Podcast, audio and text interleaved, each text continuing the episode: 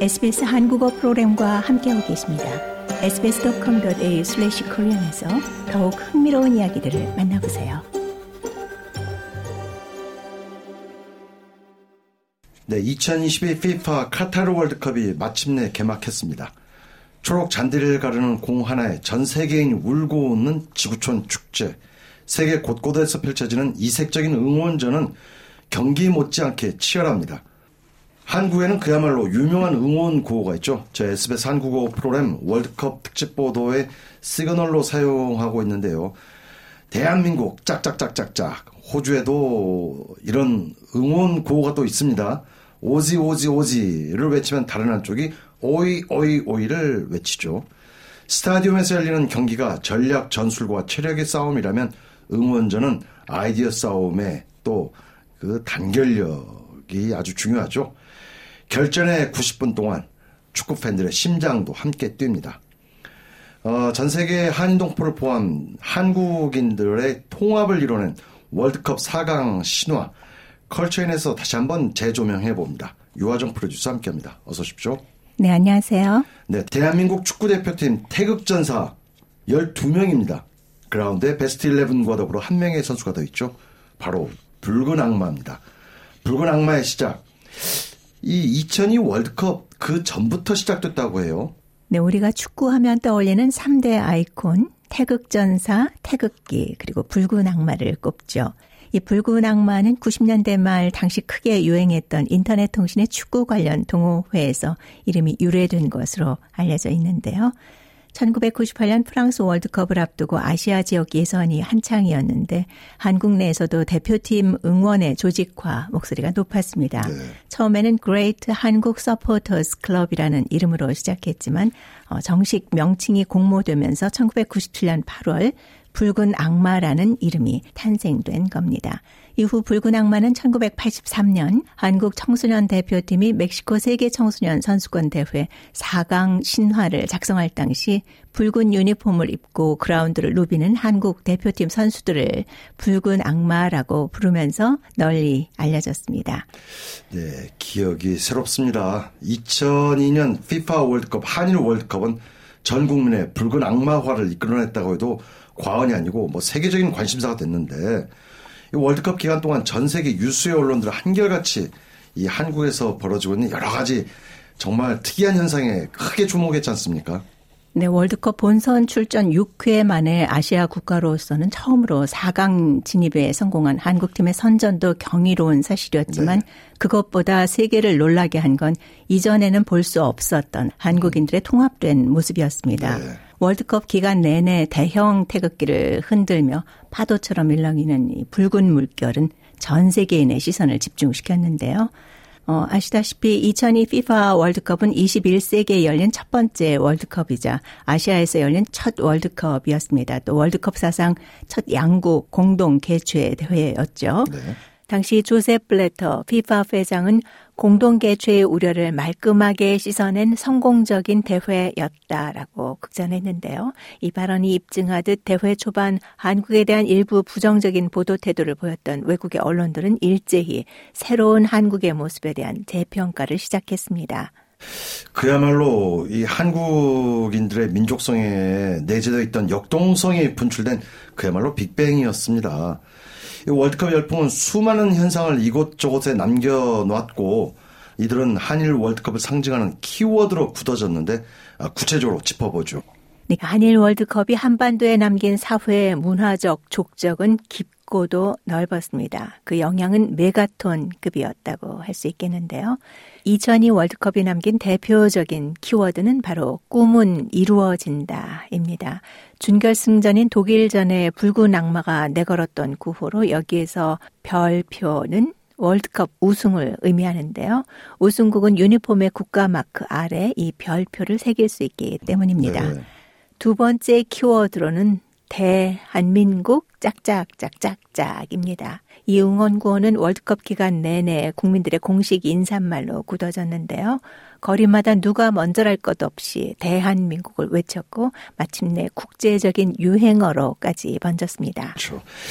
당시 한국 대 터키전 3, 4위전을 생중계한 미국의 스페인어 방송 유니비전의 아나운서는 한국팀이 골을 넣을 때마다 대한민국을 외쳤던 기억이 납니다. 네. 국호를 응원 구호로 외쳤는가 하면 태극기는 응원 도구로 전 국민이 그야말로 전국이 태극기로 뒤덮였지 않습니까? 네, 월드컵 열기가 뜨거워지면서 응원을 위한 도구들도 다양하게 선을 보였는데요. 네. 이 가운데 가장 눈에 띄는 것은 단연 태극기였습니다. 3.1절이나 뭐 현충일 등 국경일 때나 장롱 밖으로 나올 법한 태극기들이 거리로 거리로 흘러나왔죠. 그렇죠. 기대에 달고 흔드는 것은 기본이었고 망토처럼 어깨에 두르거나 두건 심지어 치마처럼 허리춤에 묶는 등 거침없이 사용되면서 태극기가 갖는 금기와 권위주의가 급격히 해제되기도 했습니다. 네, 예전 같으면 국기에 대한 모독으로 여겨졌을 음, 수도 네. 있는 일인데 대한민국 국호를 응원 구호로 외치는가 하면 신성이 대상했던 태극기를 응원독으로 탈바꿈 시킨 이들이 바로 당시 10대 후반에서 20대 후반의 젊은 층, 이른바 W세대, 월드컵 세대였어요. 네. 이 W세대들은 대한민국과 태극기를 재발견해 국호는 응원 구호로 태극기와 네. 붉은색은 패션 소독으로 삼는 발랄함을 보여주었는데요. 네. 이는 기성 세대들의 금기를 일시에 깨는 놀라운 발상이자 그야말로 신선한 충격 그 이상이었습니다. 음. 네, 그런데 중요한 것은 이런 에너지의 분출이 타의에 의해서가 아니라 네. 온전히 자발적이었다는 데 있습니다. 네. 이러한 자발성은 수많은 인파 속에서도 유지된 질서와 또 청소 같은 뒷정 요에서도 발견이 됐는데요. 네. 그 중심에는 이 W세대, 월드컵 세대들이 있었습니다. 네. 어떠한 일이 있어도 반드시 이겨야 한다는 과도한 승부욕에서 벗어나 그 과정 자체를 즐길 줄 아는 여유와 유연성 그리고 음. 창의성을 발휘한 이 월드컵 세대의 W세대의 이러한 모습을 두고 훌리건들의 난동에 익숙해져 있던 외국의 축구 팬들과 외신들은 앞다투어 음. 믿어지지 않을 만큼 감동적인 장면이라고 음. 보도하기도 했습니다. 그렇습니다. 자, 2002 월드컵 기간 동안 길거리 응원에 나선 한국 국민 수가 연 인원 거의 2천만 명이 넘는 것으로 이렇게 추산됐는데 네. 당시 뭐 약 560만 해외 동포들에게도 그야말로 가슴 벅찬 잔치였지 않습니까? 연일 이어지는 승전보에 호주 한인동포들도 열광의 도가니가 됐었는데요. 네, 2002년 당시만 해도 호주의 한인촌 하면 캠시였죠. 그렇죠. 네, 네. 2002 월드컵이 열렸을 때 시드니 캠시에서 저희 SBS 한국어 프로그램 주관으로 네. 캠시 시계탑 광장에서 단체 응원전이 펼쳐지기도 했음을 많은 호주 한인동포 1세대 분들이 기억하실 그렇습니다. 겁니다. 전 세계에 분포되어 있는 이민 1세대들은 조국의 자랑스러운 변화에 눈물을 흘렸고 음. 또 민족적 정체성을 모르던 2, 3세대들도 대한민국을 연호하며 세계 곳곳에서 거리 응원을 네. 이어갔습니다. 정말 기억이 새롭습니다. 벌써 20년의 시간이 흘렀습니다.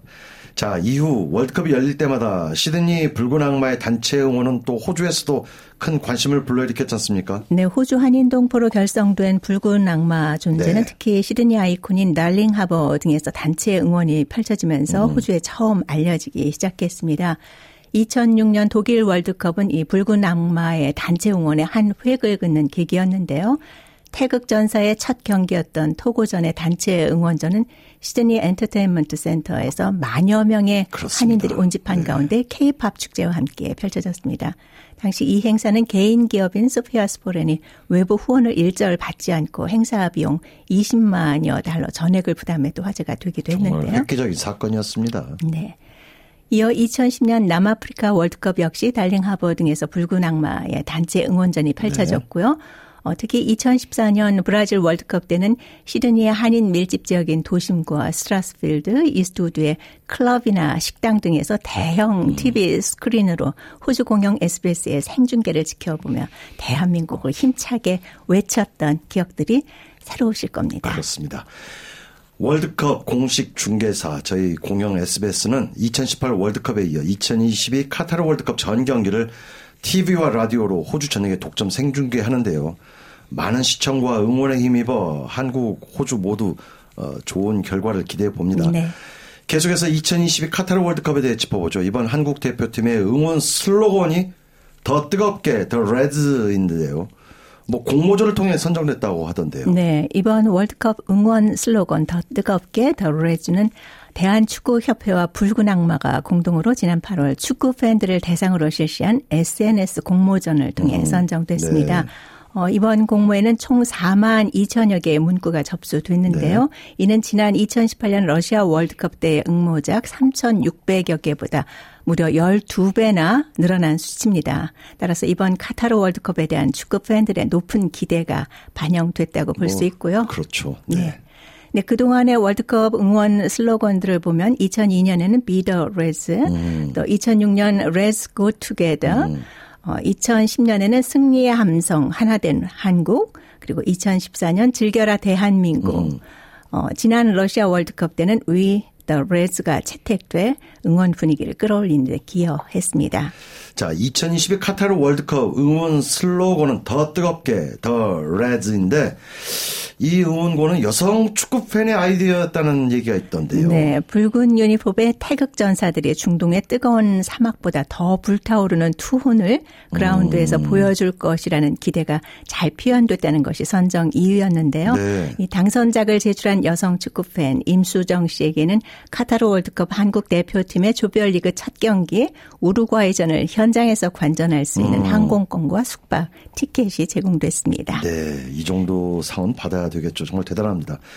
자, 고국에서는 최근 이태원 참사 영향으로 이번 2022 카타르 월드컵에서는 아쉽게도 그 거리 응원이 이제 사라질 것으로 보이는데요. 초록 잔디를 가르는 공 하나에 전 세계 축구 팬들이 울고 웃는 이 지구촌 축제. 단일 스포츠 정말 세계 최대 규모가 축구지 않습니까? 네. 아무튼 모두 한 마음으로 뜨겁게 맞이하고 있습니다. 수고하셨습니다. 네, 감사합니다. 더 많은 이야기가 궁금하신가요? Apple Podcast, Google Podcast, Spotify 또는 여러분의 포드캐스트를 통해 만나보세요.